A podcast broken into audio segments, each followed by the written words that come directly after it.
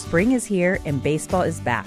You can't forget the Derby. I love the hats. Do you have yours yet? My hat? I treated myself to a whole outfit. If you want to be able to treat yourself, then you should check out the Nest Savings Account at LGE Community Credit Union, where they want you to reach your savings goals faster. Take it from a pair of 680 The Fan wives. Head to lgeccu.org to find out what makes their team number one in Georgia.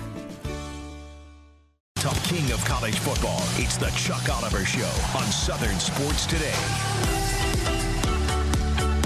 It is hour two on this Tuesday. I'm Chuck Oliver. He was Dave Bartoo. If it's a Tuesday, hour one, you know what we do. A couple segments there with Dave Bartoo from College Football Matrix. And he is employed, as he said, it can be head coaches looking for other coaches, coordinators, um, off field help, etc can be an AD looking for a head coach. It can be an agent looking to get somebody hired. It can be a player. I mean, an NFL team, especially with quarterbacks, but now even expanding on from there. The numbers, there, all the information's out there. It's fine, and there's there are threads. It's just finding the thread. So, uh, we have Dave on, every single Tuesday, bottom of hour one for a couple of segments. Always appreciate his time. Just great stuff there. So, coming up in about 15 minutes, Ryan Callahan, good friend of ours, Go Vols 247, talked about Jerry Mack. He's apparently headed to Jacksonville to coach running backs there. Bottom of the hour, Bill Connelly. I've said this before, very high level thinker. Uh, returning production numbers. Boy, has this F- returning production on my team or just amount of receiving, rushing, passing, sacks, tack, whatever yards from last year. They did it at Arizona State. I'm Texas Tech, but they're now with us. So is that returning production? I don't know. When you've got a three year like Etienne transferring to Georgia, that's some returning production at running back. A Georgia fan may look on that roster and go, well, with Daijun and Kendall, man, we don't have returning production at running back. My goodness. Etienne. So Bill Connelly, he's smart enough to figure out how to code all that to pop out a good predictive model as well. So we'll talk to Bill Connelly, bottom of the hour. I had, boy, I just, I hate this. I, I don't know. I, I blurt sometimes. Just I, y'all hear something and I'll and it it'll be truthful. I don't know if you like it, but it, it'll be truthful. I had a really underwhelming answer to a plenty provocative question from a Texas fan yesterday. What's everybody going to think when we win the SEC our first season? And I was just kind of looking in in step. I was like, uh, not much. Um, and what do you mean, not much? We're going to be new to the big bad SEC, and we win the conference our first season. You you're not going to think much about that? No, because winning the SEC, while I don't know, it's a it's a jewel. It's a nice nice feather. Good patch of real estate. If you are Ole Miss, South Carolina, Kentucky, etc. Some programs who have had real like chances in some seasons and never got there. All right, that's still a thing to you. If you are an SEC program who's been in the conference the past 31 years when we've had divisions and you got close but it never really happened, all right, to you that would mean something or if you're new to the conference, if you've never played for the SEC championship because you've never played in the SEC, that will be big for you. And I mean that legitimately. Beginning in this, folks, all this started in 2011. You know what you've never seen? At least not since, I don't know, January 12. I've never seen it. What you never see is an LSU fan walking around with that 2011 SEC championship hoodie or driving the car with that bumper sticker on it. I mean, it's just not something that you, th- because of what happened next or actually what didn't happen. The, the playoffs meant that this became a 13 week sprint to get one of those two spots. When you opened it up to four seeds, it gave a little wiggle room to someone who was pretty. Ohio State was pretty one year. Bama was pretty. Like a program where you don't have to even win your conference to make the playoffs. So we we started seeing that happen in the first year, like 2011 LSU. They did the business. They went on the road, beat Alabama in Tuscaloosa. And then college football said, all right, y'all are going to play twice. LSU, you have to beat them in Tuscaloosa and at the neutral site to be national champs. Alabama can lose a game at home as long as later they come back and win. All right, everybody good? All right, go. Same thing to Florida State, 2000, what, 1995? All right, remember what y'all just did? Y'all have to do that again. Huh? So, beginning in 2011, college football, before the game even happened in the quote rematch, college football looked at LSU and said, Yeah, what you just did didn't count for as much as it used to. And they're like, This is the SEC championship. And I'm going to tell you, for an SEC fan, this was one little avenue of beauty pre playoffs, pre BCS, certainly, was you would have five or six teams finish the season feeling like I did just about everything possible. I mean that. Like five, maybe six teams across America at the end of the season after the bowls were all over and we were to the offs. It was February. There might be five or six fan bases and teams and coaches and rosters administrations who looked at their season and said, heck yeah, we're champions. If you were nine and two in the SEC and went to New Orleans as the number nine team in America and you beat number 14, folks, we're 10 and two and SEC champs. Heck yeah, chest out. You finished number seven. Chest out, I said. If you came out of the old Big Eight and went to the Orange Bowl, and if you're Nebraska and you beat Oklahoma, and you go down to the Orange Bowl, and whatever happens, happens, and you finish as Big Eight champs, and we won the Orange Bowl, I promise you, folks, anytime Ohio State or Michigan went out to Pasadena and won that game, didn't win the national title, won that game, Ohio State won the national championship in 68 with Rex Kern. They didn't win the national championship again for like a really, really long time, like 30 years. Plus, Ohio State, you know how many Rose Bowls they won during that time? They were champions that year. Michigan, what was their year? 97? 98? 97? Um, Michigan, do you know how many Rose Bowls Michigan? And they would finish Nine and three. We won the Big Ten. We won the Rose Bowl. By golly, we're champions. That is not a thing anymore. And so when the Texas fan says, What's everybody going to think when we win our first season in the conference? And I just, not much. Because LSU doesn't think as much about it anymore. Alabama doesn't. Ole Miss would. South Carolina would. Florida might. But Georgia, winning the SEC, Kirby wants to because it's a game, and he don't want to lose a game. But as far as the days of we got led into the Rose Bowl, and by golly, Michigan State came out a winner today. So even though we finished number 11 in America, this was a giant championship season for us. No, that ain't like it is anymore, brah. That is not college football today. So, again, from a Texas fan, what's everybody going to think? It's uh, unfortunately, we're going to think the same. And you should feel great about it because you're new to this. When I'll say South Carolina at some point, I don't know, there's souls that get sold and like what something happens, like a bunch of things happen. And South Carolina wins the SEC. Okay, paint that on the side of your stadium when Georgia wins the SEC next, probably not as much because that's just not the goal anymore. We won the SEC. It was an odd year. We went 0 and 4 out of conference, but ran the table in the SEC, won in Atlanta, and then got left out of the. I don't know. We're conference champions. They got to put us in, I guess. Do you know what? Hollow. SEC champs? Uh uh-uh. uh. It's not what it's about anymore. If you're of the ilk that Texas is, and it's not your first year in the conference.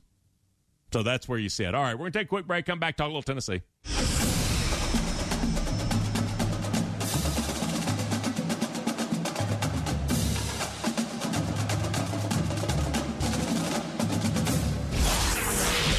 Now, more college football talk with the king of college football. It's the Chuck Oliver Show on Southern Sports Today.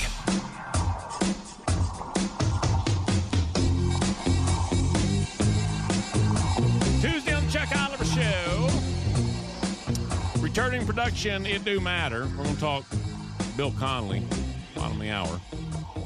And it is kind of what he does. It's one of his things. Uh, returning production in college football. Um, and the if you're thinking in the portal era, it is much harder to predict. Well, once you actually get a, I guess, to a predictable point. If we go back a year ago, Florida State was number one in America. Michigan was five, Texas was 19, Washington was 22. Um, so returning production, you know, that's the thread through it. Tennessee, I'd mentioned this last week. Uh, if you look at Tennessee, the returning production Last year, I was like, oh, yeah, the OC, when uh, it's Heupel, it'll be fine. Uh, the quarterback, well, they've got Joe Milton, it'll be fine. Um, it was the receivers that we never even really got around paying them enough attention to, and it is what really changed the approach of that offense. Um, who's coming back? Well, a lot of folks are coming back, and so you think, okay, well, they've got to have a lot of returning production. No, if you look at, for instance, the approach that uh, Heupel has on offense – uh, it is these are the guys that we're out here hustling with. All right, here are our starters, and uh, there's injury, there's fatigue, there's timeouts, there's change of possession, there's whatever. Uh, but it is not one of those offenses where they're going to play seven or eight receivers typically, and everybody's going to register. Uh, if you start, then you play a whole lot. And if you look at a projected lineup, a maybe lineup for this fall, it doesn't show a lot of returning uh, production. So all of this matters, but there's also a whole lot of context there. So we'll get to the bottom of the hour. We're going to talk to Bill Collins from ESPN. But right now, um, Ryan Callahan is going to join us uh, from GoVols 247. Want to welcome him on. Ryan, how you doing today, brother? Doing well. How are you? Doing okay. I was talking about the makeup of this roster and returning production. We'll talk with Connelly bottom this hour. Uh, when it comes to Tennessee, there are a lot of names coming back, and so people may think it's returning production, but I want to peel back some of the layers of the onion here. Squirrel White's back among the receivers. So is Bru McCoy. Bru McCoy didn't really play last year. Dont'e Thornton's back. Dont'e Thornton didn't really play or produce last year. Matthews is a freshman. Um, walk me through a scenario of the top four or five, I'll say, pass catchers for Tennessee, and tell me what we know about him going into this season.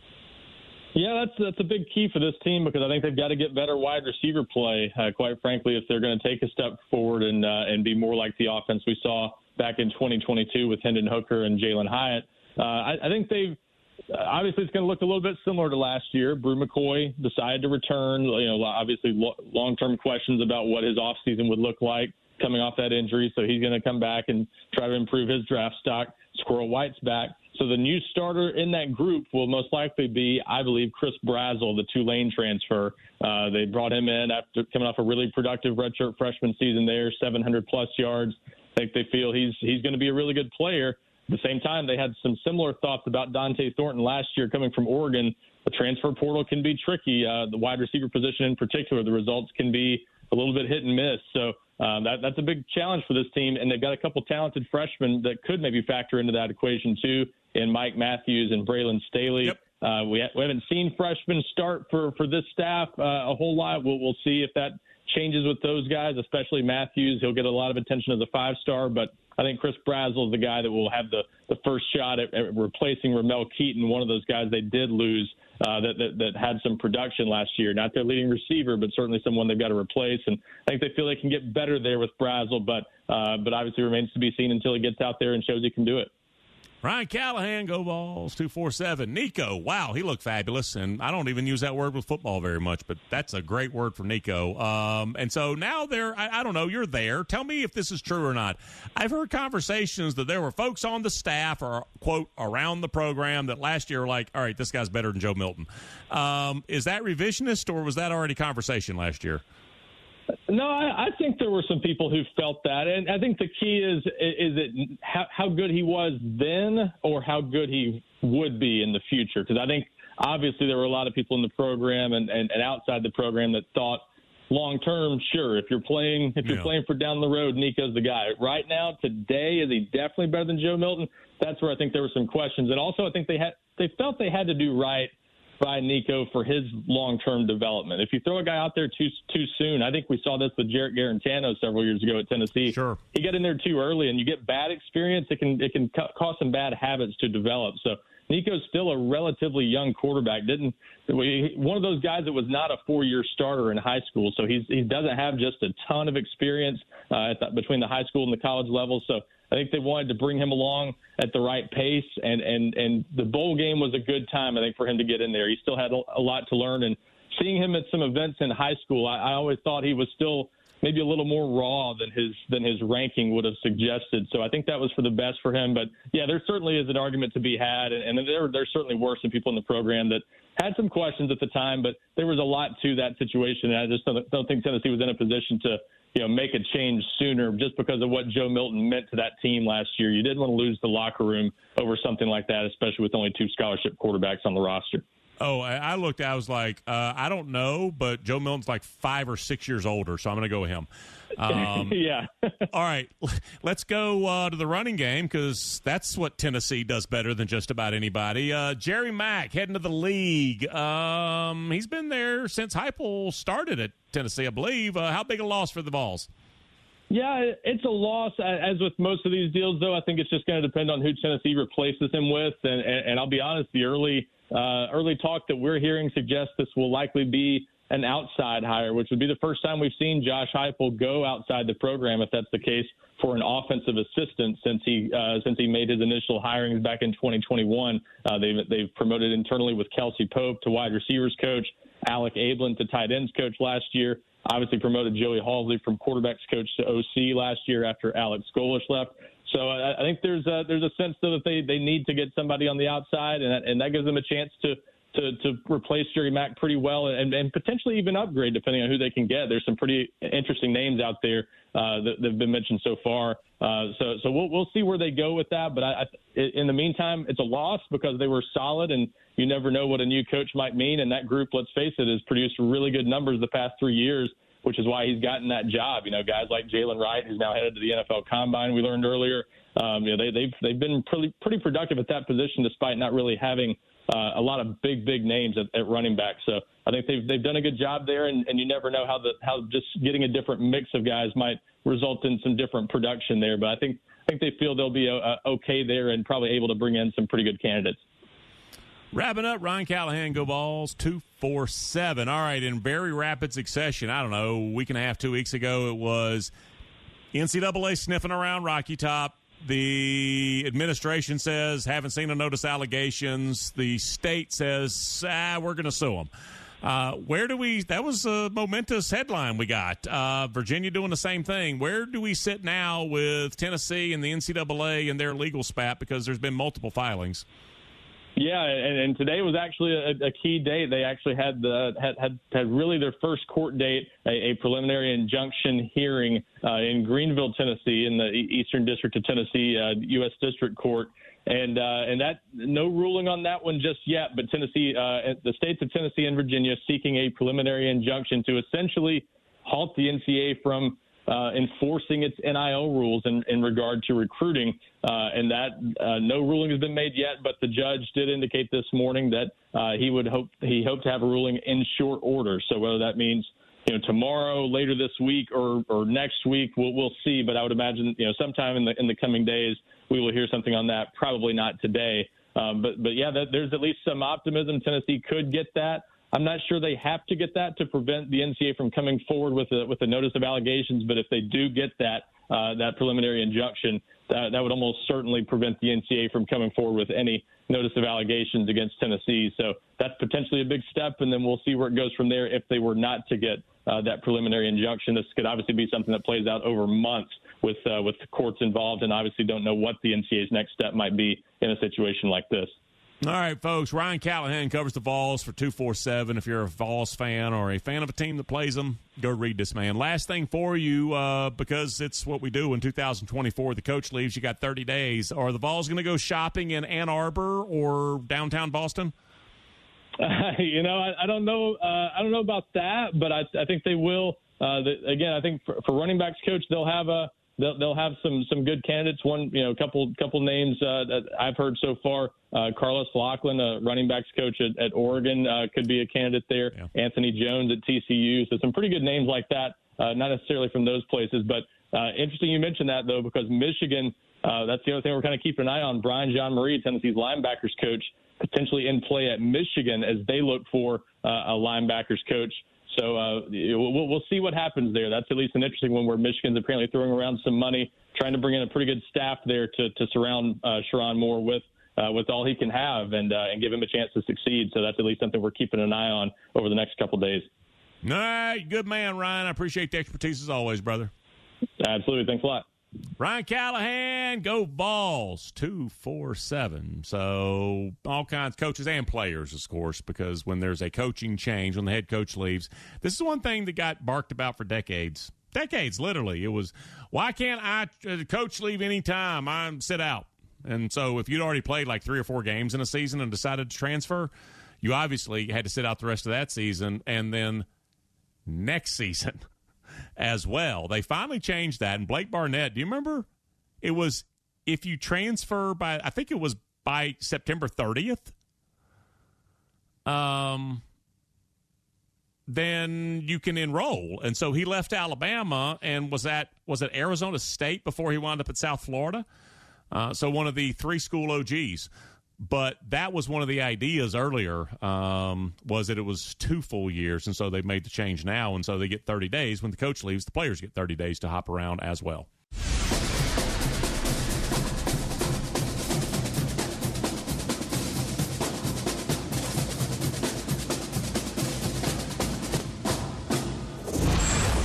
Now back to southern spring is here and baseball is back you can't forget the Derby. I love the hats. Do you have yours yet? My hat? I treated myself to a whole outfit. If you want to be able to treat yourself, then you should check out the Nest Savings Account at LGE Community Credit Union, where they want you to reach your savings goals faster. Take it from a pair of 680 The Fan wives. Head to lgeccu.org to find out what makes their team number one in Georgia.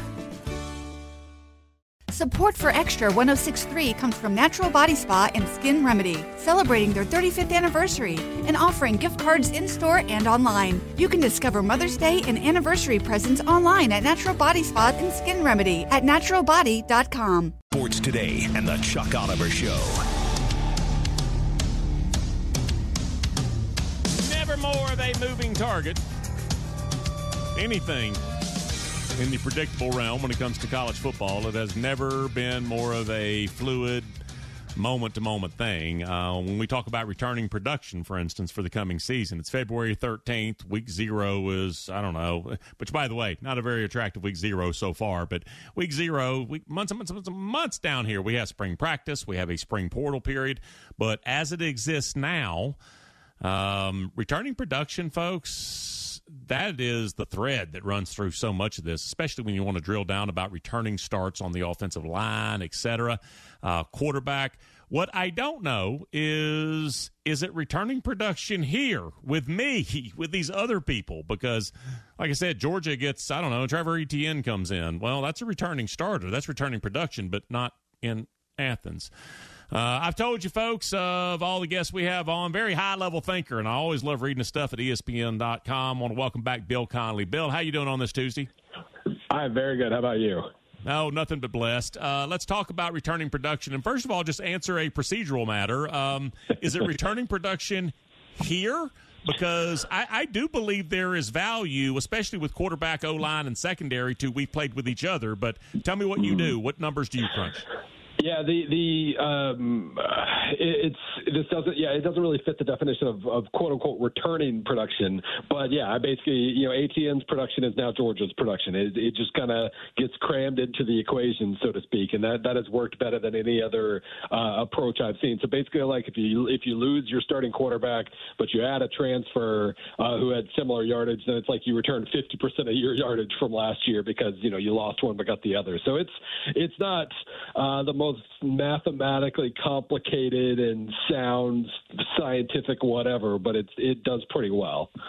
And I was mentioning uh, earlier before you came on um, how well it did last year. Uh, the thread that ran through the playoff teams. Uh, yeah. Alabama's an outlier. We'll get to them.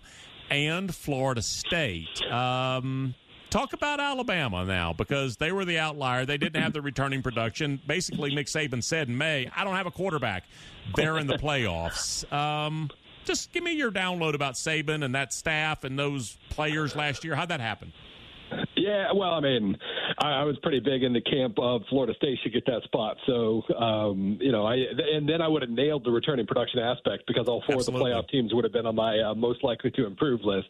But uh, no, I mean, Alabama, obviously, I mean, they they just skated by early on. They suffered the loss. They um, clearly just didn't know what they wanted or could be offensively, and, and it almost cost them massively against USF. They had all these other close games, but they just kept surviving, and, and it's kind of a survive and advance thing. They just kept getting you know closer and closer without uh, tripping up that second time. And you know, however it was that they managed to get that last spot in the uh, in the in that top four, they got it. And and um, it, it was kind of a perseverance tale. It was it was certainly not the normal Alabama run to a playoff, but um, yeah, now now they lose a lot. They do have the quarterback back, but they lose a lot. All the turnover, you know, that whole replacing the greatest coach of all time thing. We'll see how that goes.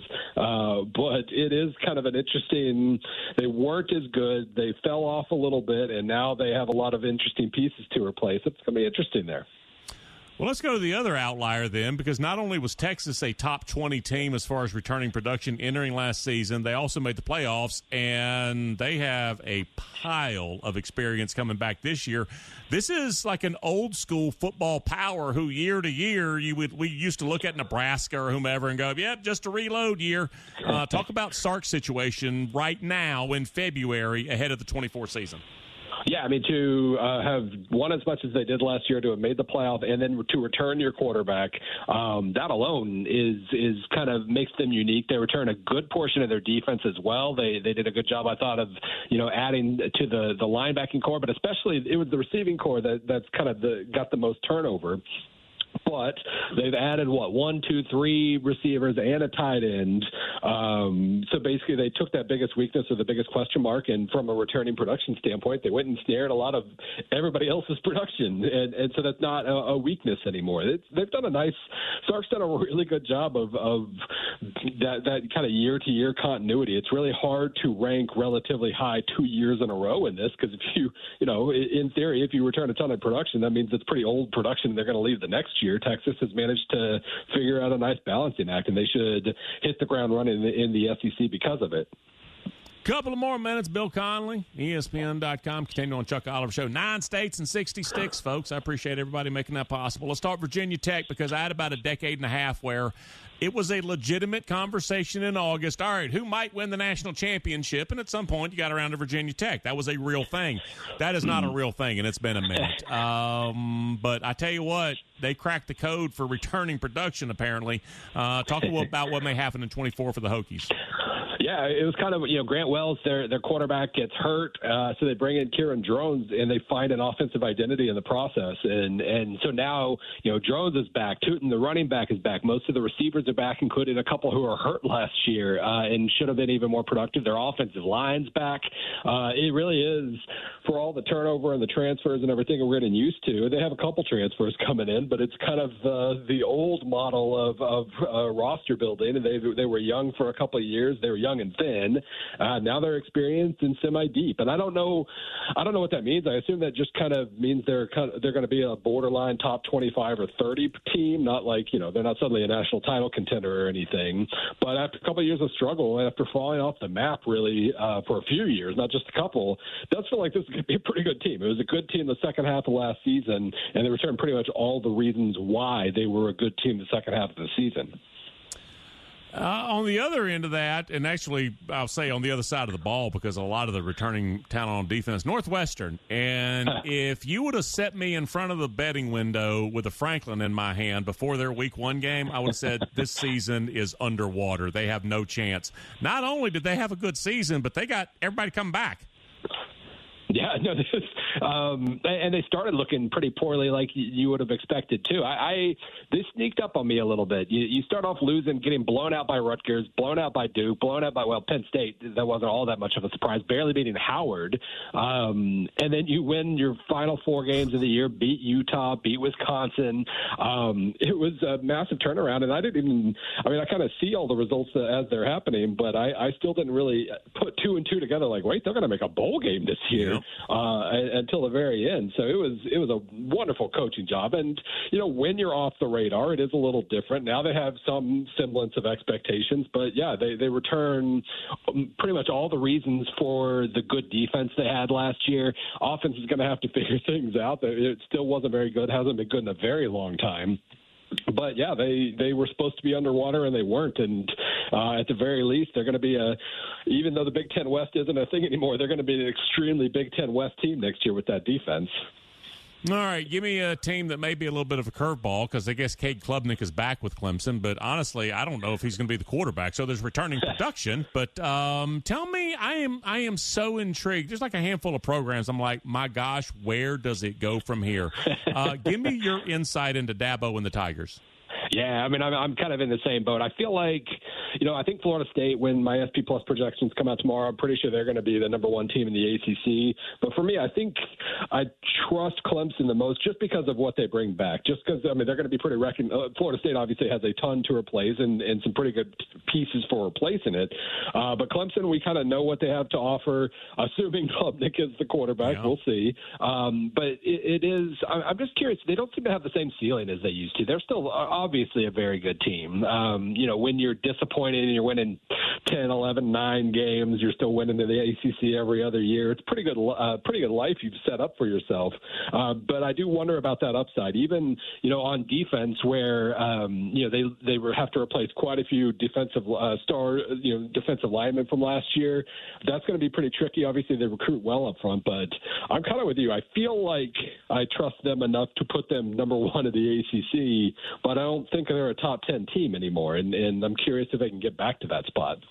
Last team in a small alma mater, and I got to tell you, I see there are players. They have white helmets and blue jerseys. I see the flowers in the corner near the play clocks, and so I was like, "All right, that's Auburn and it's Jordan Hare."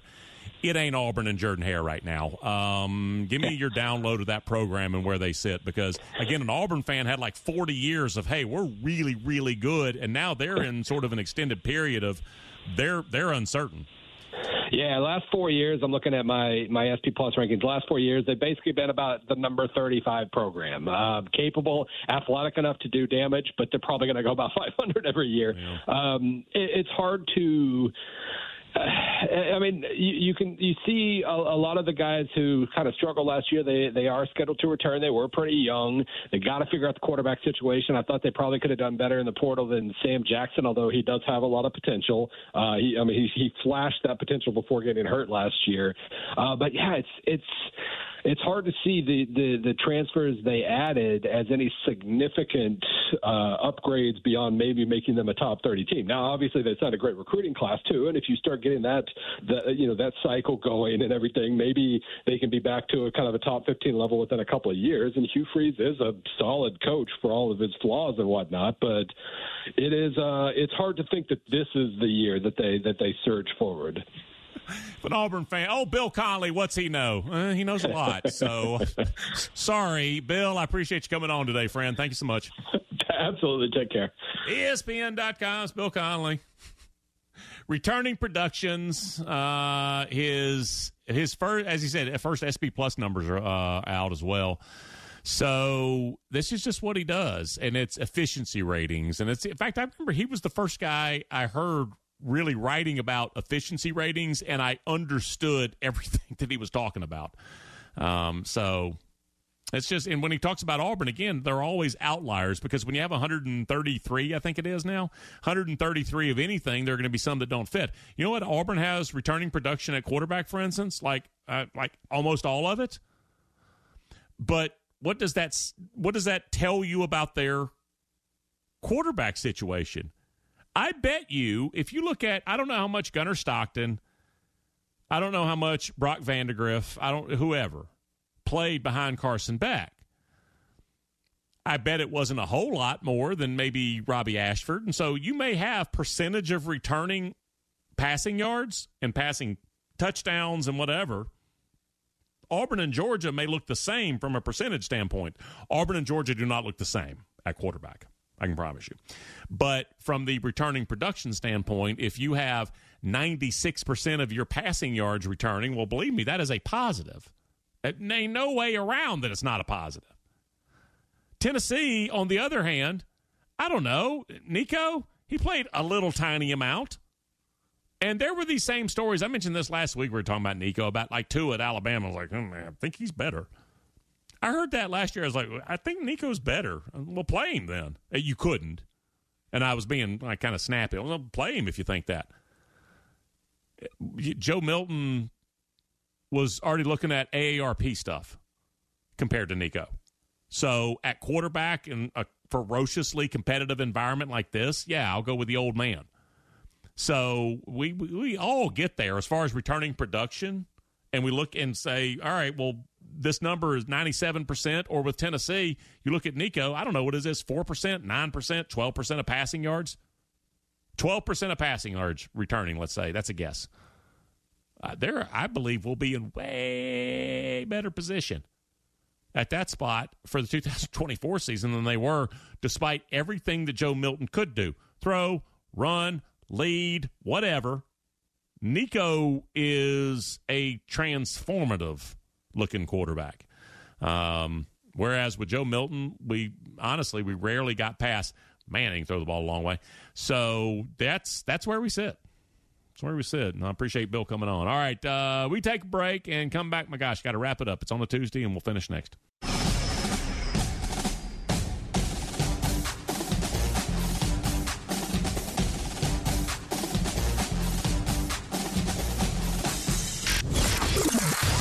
Always college football time in the South. Now back to more of the king of college football, Chuck Oliver, on Southern Sports Today. You can go 11 and 0 and lose the last game, or get all the way down to the wire and, and come up short, and um, and that's not good enough. And so again, it's one thing to say it, it's another thing to actually live it. And I think the guys in the building get it. But you know, we're not you know sitting here talking about you know catchy slogans or anything like that. We're just going to work right now. You know, it's a long run.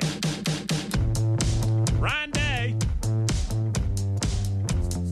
And he's talking about what's expected at Ohio State. Now, funny because I had brought up yesterday we were talking about the Buckeyes and I had brought up, uh, does he want to kind of pump the brakes? And we had on a guest from Letterman Row, and he's like, no, actually, he's kind of embracing it. And it was sort of a, over the last, I'll say, two months, because lose to Michigan, don't make the conference championship game. You're not going to the playoffs, you knew at that point, uh, unless there was a really strange confluence of just all sorts of events.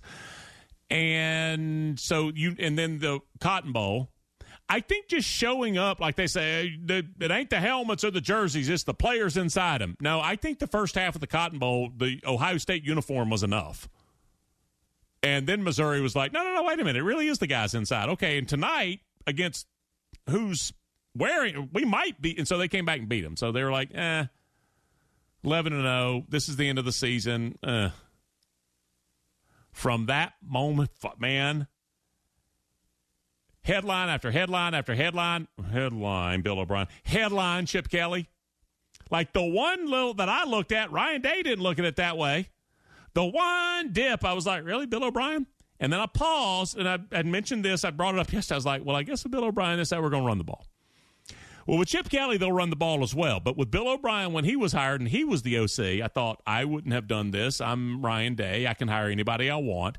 Well, I guess he has a purpose. I guess he's deciding, if nothing else, if the world stops spinning on its axis, we will run the ball like Ohio State again, which may be part of the reason we couldn't throw the ball like Ohio State. So that's maybe what he was thinking. Realize in conference play last year, they scored almost 100 points fewer than Michigan? Like, it's not supposed to be that way. It was. So he's like, we got to go giddy up. And I think that starts with the run. Well, now it starts with the run, but like anything you've ever seen with Bill O'Brien, and he's a good coach. Don't get me wrong. I don't want him as my head coach. Um, but when I say he's a good coach, there's a profile of you kind of have an idea what you're going to get. Um, Dave Bartoo didn't like it much at all, but there was a profile. With Chip Kelly, it's sort of the same, I guess, outcome. Way different. Think Quack Attack. Think that thing at Oregon and what he tried and was able to replicate at least one season a little bit. Not the breakneck pace. Nobody really goes like that anymore. But the approach, he was able to get it done at UCLA a little some, and for one season, but um, eh, more than that maybe. But just the consistency, and he's like, "Yeah, I got money," or it did, or he never thought about it because he has money. Uh, he doesn't have to be a head coach anymore. I think he just wants to coach with someone he loves and doesn't have to worry about everything that Ryan Day does now. Yes, this is my guy. I can just stand here with my play sheet He'll do everything else, like going in front of the cameras and going, We're Ohio State. We got bigger expectations than you, which is kind of what Ryan Day just said. And the thing is, he's right. Heath, what's up, man? Well, this is something you had alluded to earlier, Chuck, but it is uh, now looking like it's coming down the pike. You got uh, Kalen DeBoer uh, expected to promote from within for the offensive coordinator job. Nick Sheridan going to be named the new coordinator for the Tide, according to the Tuscaloosa News, as Nick Kelly uh, no word on that offensive line coach, which you and Bartoo talked about. That would be the more difficult role to fill. There were a couple of guys on staff that the perception was, unless they went and grabbed a Kirby Moore from from Missouri, that this is probably how it would go. But again, it, it looks like that's exactly what's going to happen. Nick Sheridan moving on into the OC role. We'll see what they do about the O line spot. Uh, also, Chuck, just a couple of other quick nuggets here. Um, it's interesting to me you mentioned Northwestern there talking with uh, Bill. Uh, Pat Fitzgerald's attorney is yeah. pushing for a trial date of December for his suit against Northwestern for wrongful termination. Yeah, he just vanished. I mean, that's the thing. It's so wild. You know, college football, there's just, it, it never stops, which is why we're here 52 weeks a year. There's just always another big story. And so things just sort of burst onto the scene. And then if there's no oxygen given to the fire, they just kind of vanish. Pat Fitzgerald still hasn't talked because he's got this legal case. He's never done that sympathetic interview where you know, Tom Rinaldi or somebody nods while he explains how this or this isn't nearly as bad. Bobby as people. Petrino got to cry into the camera. Yeah, I mean, Art Briles did one. You know, we're we're still waiting. It's been now roughly about eh, seven, eight months, and we still have not gotten the even start of an explanation from Pat Fitzgerald on on how this happened, what it, this was or wasn't in his perception.